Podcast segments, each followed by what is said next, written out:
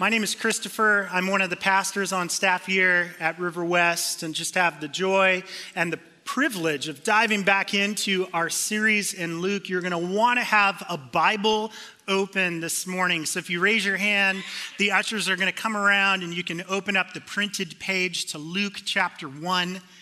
Today, we're going to be diving into a passage that is typically reserved for the Christmas season.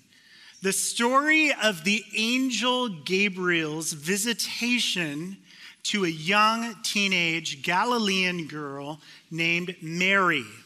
It's the Christmas story, and it's October. That's how we roll here at River West. We are preaching expositorily through the entire book of Luke, verse by verse. So we're letting the text lead the way, and I couldn't be more excited about what the Lord is going to do and how He's going to shape us as a community through the Gospel of Luke. But let's have an honest moment, could we, for a minute? It's a little odd to be considering the Christmas story and in, in its October, and there's still leaves on the trees out there. If you're anything like me, Yuletide glee has its season, but it also has a shelf life. I'm personally not interested in hearing Christmas carols of any sort in the supermarket before Thanksgiving. Can I get an amen? Yeah, right on. You guys are with me. I think there were some people that took offense to that. They're like, no way, let Hark the Herald Angels sing, like just blast over the speakers while I'm grabbing my turkey. My wife thinks it's an unforgivable sin. So, but let's be honest, it would be a little bit weird, wouldn't, wouldn't it, if you would have come in here this morning and Colin and the team right out of the gate led us in Silent Night and Mary, Did You Know? It would be a little odd, right? But why? Think about this for a moment. We sing Easter songs about the reality of Jesus' resurrection all year long, and nobody thinks that that is weird or strange. It's wonderful. So, why do we only tend to sing songs about the incarnation once a year during Christmas season? You see, I secretly suspect that you and I have grown accustomed to only giving the incarnation of Christ serious thought and consideration once a year during Christmas. And even then, I think the staggering wonder of the miracle of the incarnation often gets lost among sentimental gush and the consumerism of our American Christmas. However, in the same way that you'll never experience the power of the resurrection if you only give it serious consideration at Easter, you will never experience the wonder and joy of the gospel until you actually take the incarnation seriously. So, Merry Christmas, everybody. It's October, and we're reading the story of Christ's birth. We're going to be jumping in at verse 26 in Luke 1. Open up the word as we take in, perhaps in a new way, a story we have all heard and know very well. The story of Christ's birth, Luke chapter 1. In the sixth month, the angel Gabriel was sent from God to a city of Galilee named Nazareth to a virgin betrothed to a man whose name was Joseph of the house of David. And the virgin's name was Mary. And he came to her and said, Greetings, O favored one, the Lord is with you. But she was greatly troubled at the saying and tried to discern what sort of greeting this might be. And the angel said to her, Do not be afraid, Mary, for you have found favor with God. And behold, you will conceive in your womb and will bear a son, and you shall call his name Jesus. He will be great and will be called the Son of the Most High. And the Lord God will give to him the throne of his father David, and he will reign over the house of Jacob forever. And of his kingdom there will be no end. And Mary said to the angel, How will this be? since I am a virgin. And the angel answered her, The Holy Spirit will come upon you, and the power of the Most High will overshadow you. Therefore, the child to be born will be called Holy, the Son of God. And behold, your relative Elizabeth, in her old age, has also conceived a son. And this is the sixth month with her who was called barren. For nothing will be impossible with God. And Mary said, Behold, I am the servant of the Lord. Let it be to me according to your word. And the angel departed from her. This is God's word.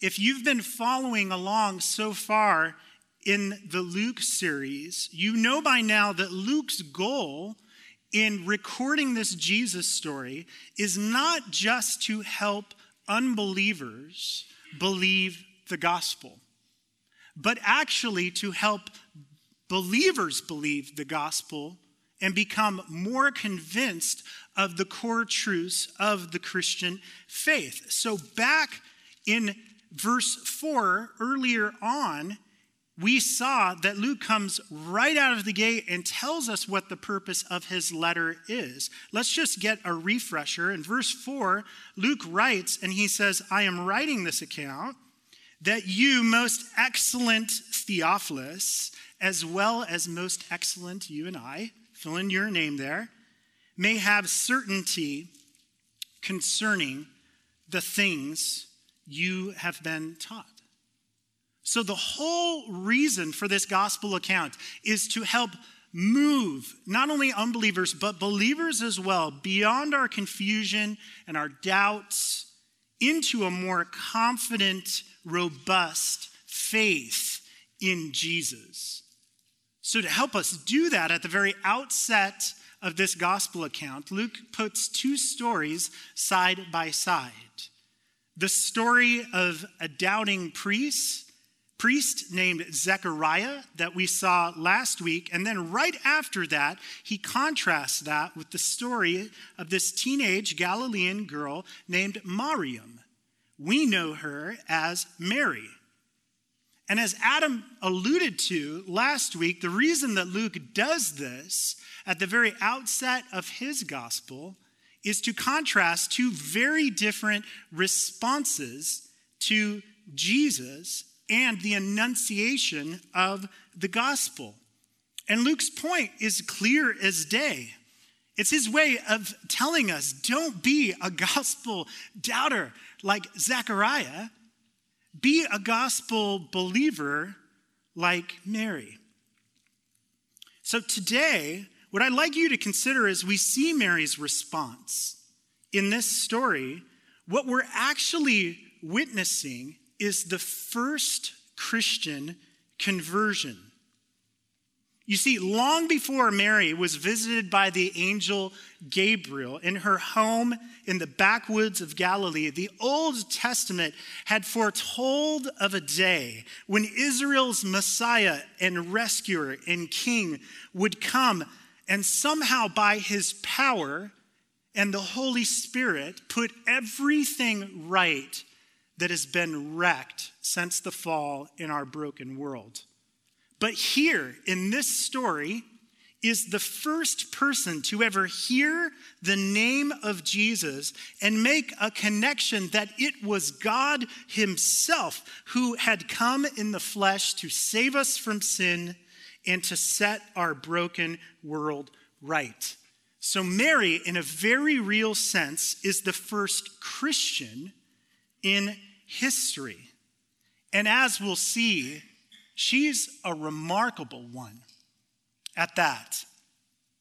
So Luke puts her encounter and her story at the very center and up front in his gospel to show us what it looks like to be wholly surrendered gospel believers. So, to help us do that today, today what we're going to do is we're going to glean from Mary's story two things. We're going to look at what Mary believed and how Mary responded. What did she believe about Jesus? And how did she respond to this news? Because I think, in a, in a very, very, very brilliant way, Luke puts this story of Mary, her belief and her response, at the beginning of his gospel because he's trying to teach us how to read the story that he's recorded for us. He's trying to teach us, saying, here's how to read this story of Jesus' life, who he claimed to be, and here's a response that will convert your life and change everything about who you are. So let's look first in this story and get a, a clearer sense of what Mary believed. What did Mary believe? Well, first and foremost, right out of the gate, she believed and was told that she was a recipient of God's grace. Mary believed that she was the object of God's grace. And twice in this story, perhaps you noticed it, the angel Gabriel tells her that God's grace is upon her life.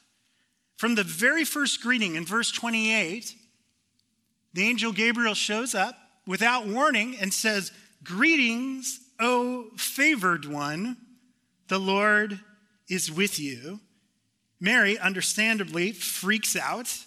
And then in verse 30, the angel Gabriel, he comforts her and announces again and tells her, Don't be afraid, Mary, for you have found favor with God. Now, the Greek word for favor in this text and other places in the New Testament, this Greek word charis, is actually just translated grace. It's where we get the word grace from. So some translations actually read, Rejoice, O graced one, the Lord is with you. You have found grace with God. And I love that. What a beautiful thing for this angel to say to Mary Mary, you have found grace with God. Rejoice, O graced one. And the reason that she's found favored with favor with God is not because she's done anything to deserve it, but simply because God has chosen to lavish, lavish his favor and his kindness on Mary. You see, unlike Zechariah and Elizabeth, whom Luke describes back in verse 6 as righteous before God, walking blamelessly in all the commandments and statutes of the Lord.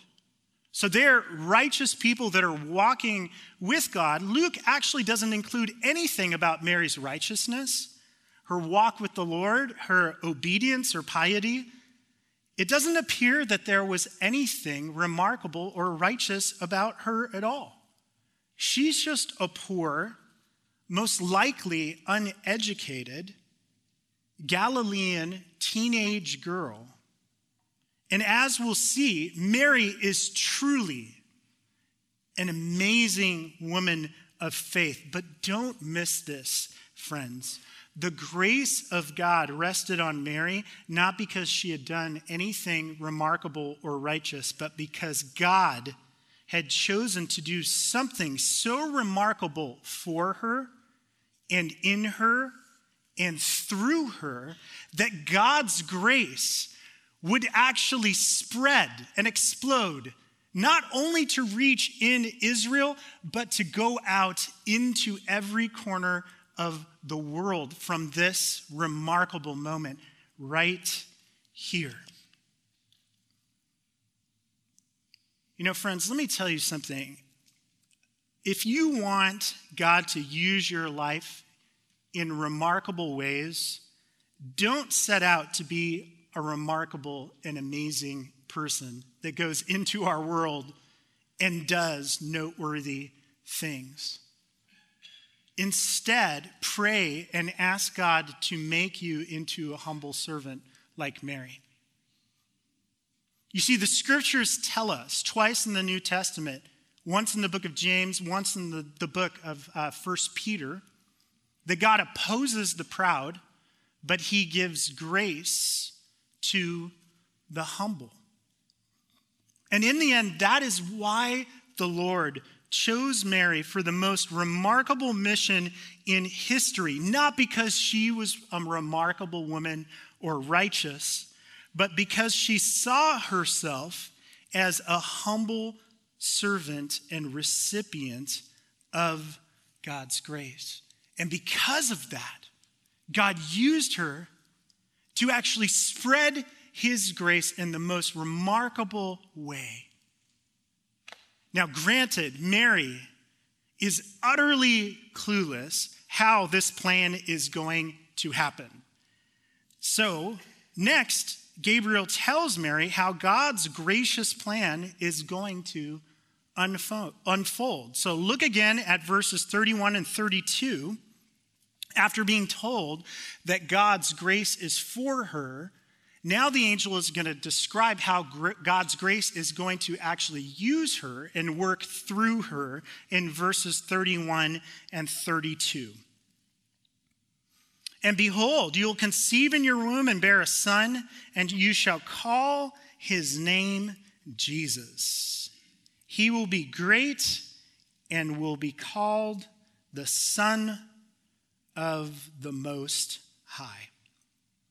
Here's the second thing that Mary believed she believed that she would bear a son who would be the Son of God.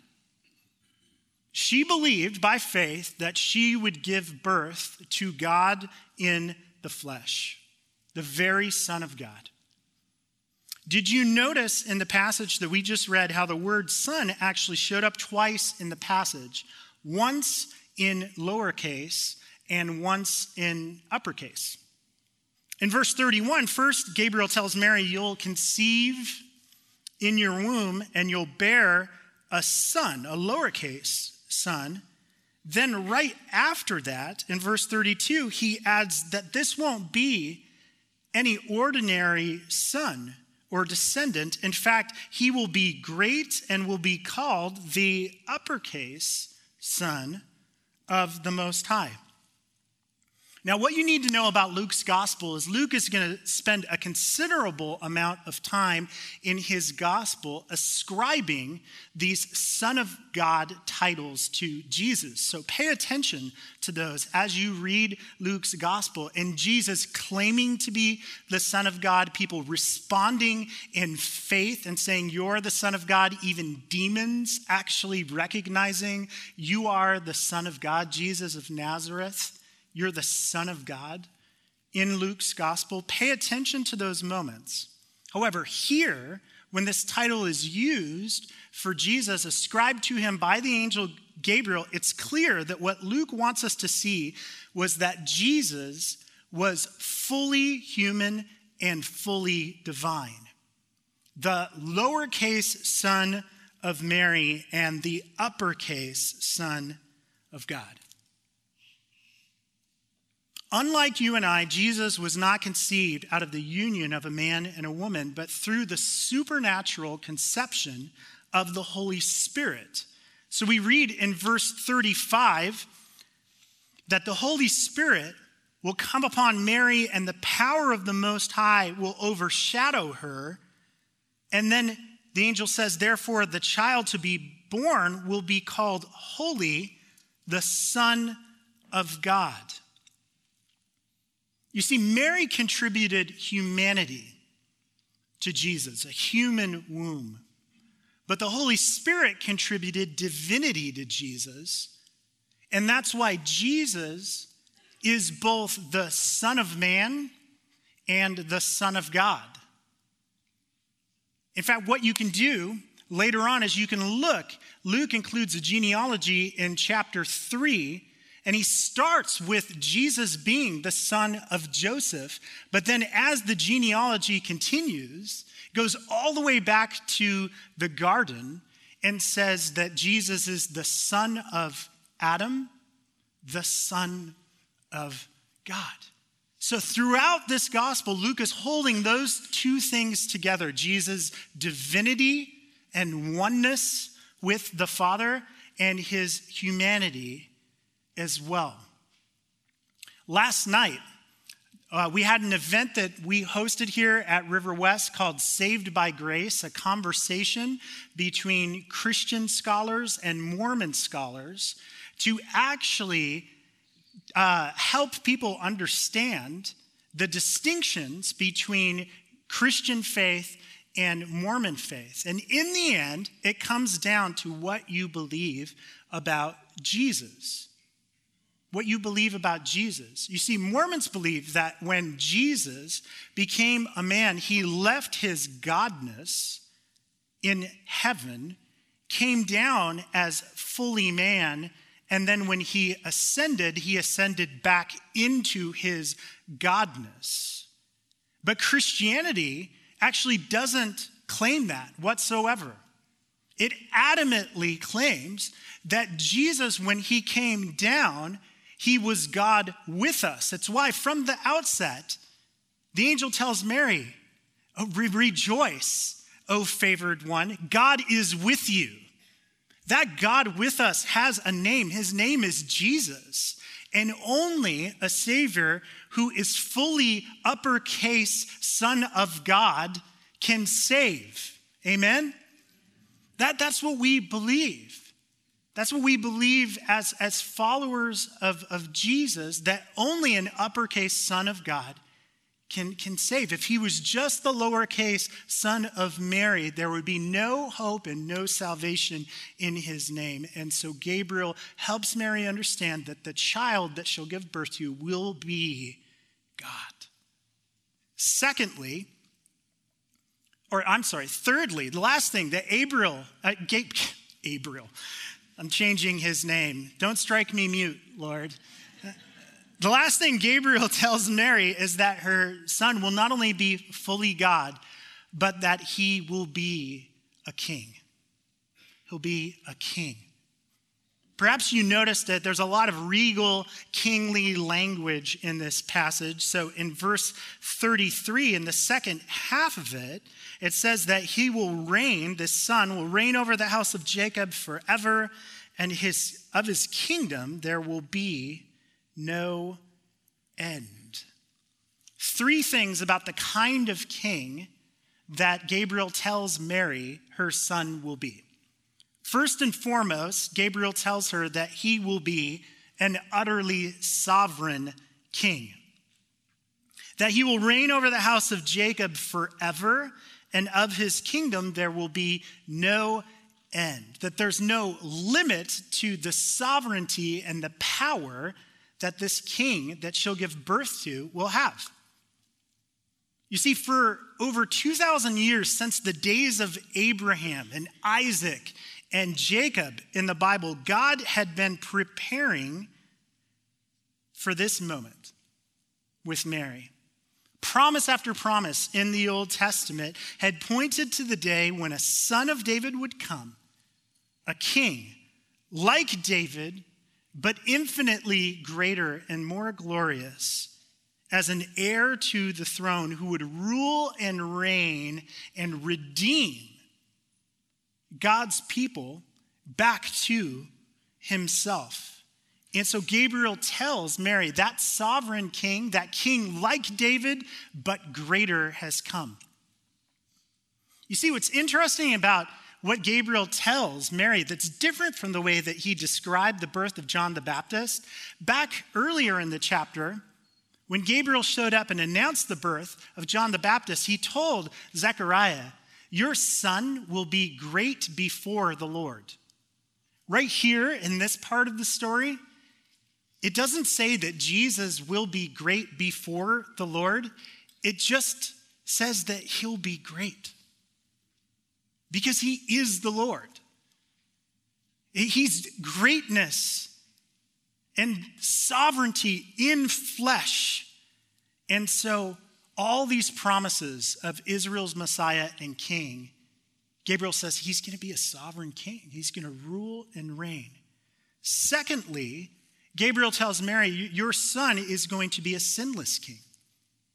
He's not only going to be sovereign, he's going to be sinless. So in verse 35, he tells Mary, Therefore, the child to be born to you will be called holy. That word holy means pure and good, without any defect or deficiency or imperfection. You know, and from our vantage point in this world, the whole sordid history of our world hinges on what unholy kings have done. We know unholy kings. Unholy kings bring nothing but war, corruption, and injustice to bear on our world. But a perfectly holy king could come and undo all that, could come and heal and bring peace and perfect justice. And this is the kind of king that Mary is going to conceive. This is the kind of sinless king that Jesus is and was and forever will be. Sovereign God in the flesh, but sinless king who can die and atone for our sins as well. And lastly, Gabriel tells Mary that the child that she'll conceive will be a saving king. And he does this by announcing the very name of Jesus. You see, Jesus, his name literally means Yahweh saves, or the Lord saves. And friends, there's so much hope in that name because it means that the king that Mary conceived is not just powerful or pure, he's also merciful towards sinners. It means that he is a God of grace, a king who can save us from our sins, a king of sinners like Zechariah and Elizabeth and Mary and you and I. That's Jesus. That's Jesus. Later on in this chapter, Mary will be moved by this vision of this king to song. And so she'll pour out her heart to song and say, My soul magnifies the Lord or the king, and my spirit rejoices in God, my Savior. So, by revelation of the Holy Spirit and God's grace upon Mary, she realized that the child in her womb was nothing less than her Lord and her Savior. Amazing. So, what we're going to do now is we're going to look at how, how did Mary respond to this revelation?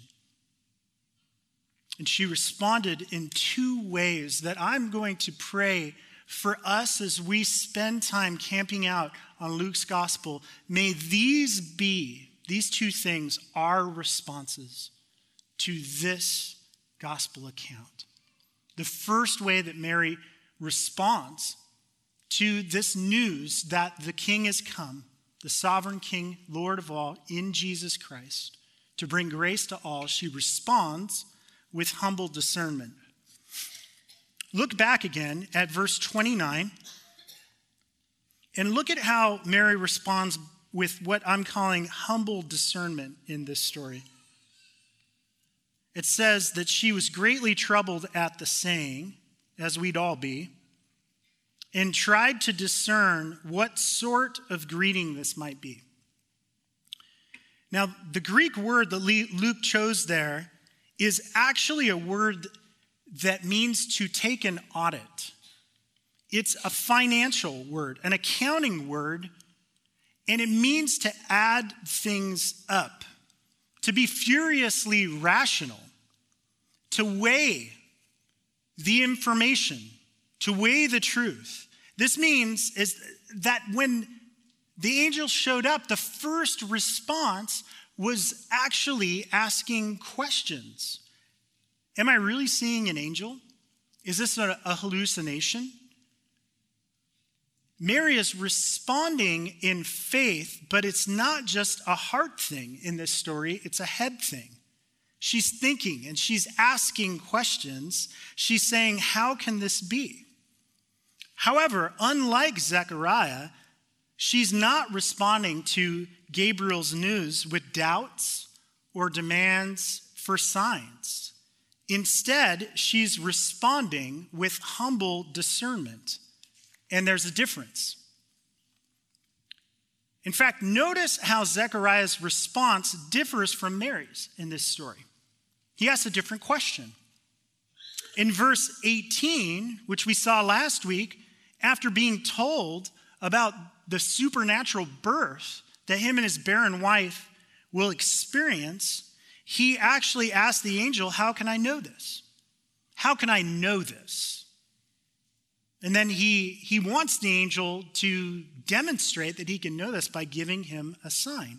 But Mary did not say, How can I know this? Instead, in verse 34, look at what she asks. She says, How can this be since I'm a virgin? She, she doesn't doubt at all. She believes it's going to be. She believes. But she has no clue how a virgin is going to conceive because she hasn't gotten to that part of the engagement, like celebration with, with Joseph yet. So it's a plain as day question, which is why she doesn't get struck mute. And you know, for years, I just thought I read this story and I thought, man, what's going on here? You know, Zechariah asks a question and he gets muted, and Mary asks a question and she gets an explanation and a blessing. What's going on? It's because one person is responding with doubt and demands for signs, and the other person is responding with discernment. So Gabriel has no problem at all explaining this is how it's going to be because she believes it's going to be. He says the Holy Spirit is going to do this miracle. The power of the Most High God is going to overshadow you. And that's how you're going to get pregnant. And then he tells her, Go visit Elizabeth. We'll see this next week. And she's pregnant too and she's advanced in years. And then the angel, I love this. It's one of my favorite phrases in the New Testament. I love this. I try to live by this. Verse 37, he says, Nothing will be impossible with God. Nothing is impossible with God. To which Mary responds with unequivocal surrender. She not only shows us what humble discernment look like, looks like. She shows us what unequivocal surrender looks like. And so in verse 38, she says, Behold, I'm a servant of the Lord. Let it be to me according to your word. Friends, in this moment, Mary surrendered her everything to the Lord. Not only her heart, her mind, her soul, but also her body, her reputation in the community, her relationship with her friends and family, knowing deep down I'll be scorned and shamed for this. I'll experience nothing but shame, and she does. She lays down on the altar of belief in this moment her engagement to Joseph, all of her hopes, of an honorable marriage ceremony in her community, she lays it all down in utter surrender and says, Lord, I'm your servant. Let it be to me according to your word. Even though she doesn't understand everything fully about who her son is going to be, she surrenders everything to her Lord and Savior in this moment and never looks back. You know, in between services today, I had a, a beautiful conversation with a, a junior high guy where I'm his Bible study leader Wednesday nights. And he's been asking questions and just went through um, the Understanding Baptism class that we offer here at River West Church. And he came up to me, and it was so wonderful. This young man, he came up to me, and, and his name's Vincent, and he said, he said, Pastor Christopher, I'm really nervous and I'm scared because I don't understand everything. And I, am really wrestling with, with whether I should get baptized. And I asked him, I just said, Vincent, do you believe that you need a Savior? And tears welled up in his eyes, and he said, Yes, I do. I believe that. So I asked him, I said, Do you, do you believe you need a Savior like Jesus? And he said, More than anything. I said, Buddy, then you're getting dunked. You're getting baptized. If you're here and you have questions, you need to know we love questions at River West. Part of the reason that we preach through the scriptures in their context is we want people to be humble, discerning students of God's word. Listen, if you don't have it all figured out, the water's warm. There's many of us here that don't have it all figured out. Don't let the fact that you don't fully understand the gospel from fully surrendering your heart to Jesus as your Lord and Savior. I'd love to talk to you about getting baptized. I believe the Holy Spirit is knocking on some hearts here this morning and you're holding back. You're afraid. You're afraid to fully surrender.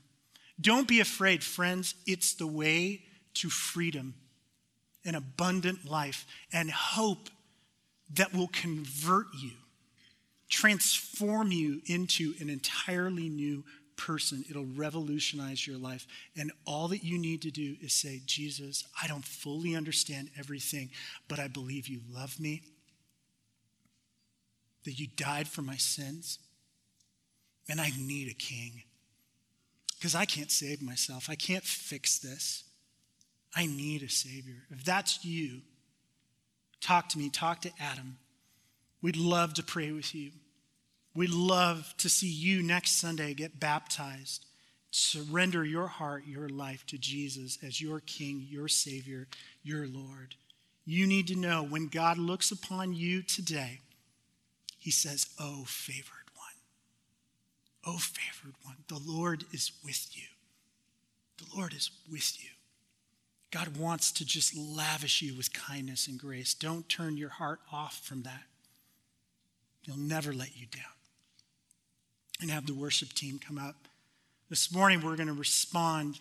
Colin and the band, um, they, they picked this song of response today called Remembrance that actually tells us what we remember when we go to the table and we take the bread and the cup. We're remembering Jesus. The same Jesus that was announced to Mary in this moment grew up, grew in wisdom, stature, favor with God and with man.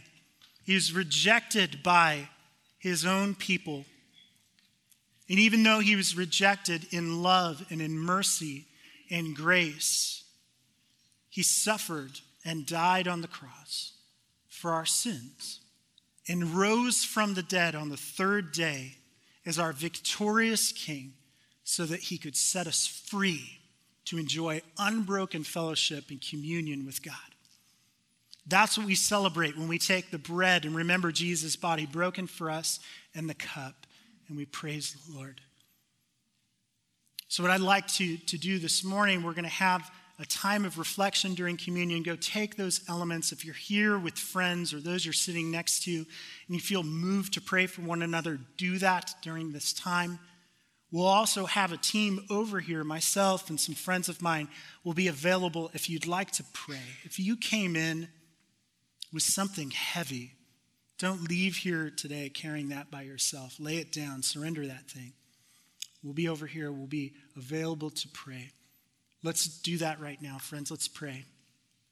Father, I just want to thank you for the work that your Holy Spirit, Lord, is doing in this moment right here. Father, I thank you for in grace, Lord, bringing favor, bringing acceptance and forgiveness, Lord, to us. Thank you so much, Lord for sending your son Jesus to suffer and die, to set us free. Father, I pray that you'd make it clear today what you're calling us to surrender. That we, like Mary, can say, Behold, I'm a servant of the Lord. Let it be to me according to your word. Father, in this moment, I pray that your Holy Spirit would set us free to surrender that thing that we came in here with so that we can walk freely, Lord, with you.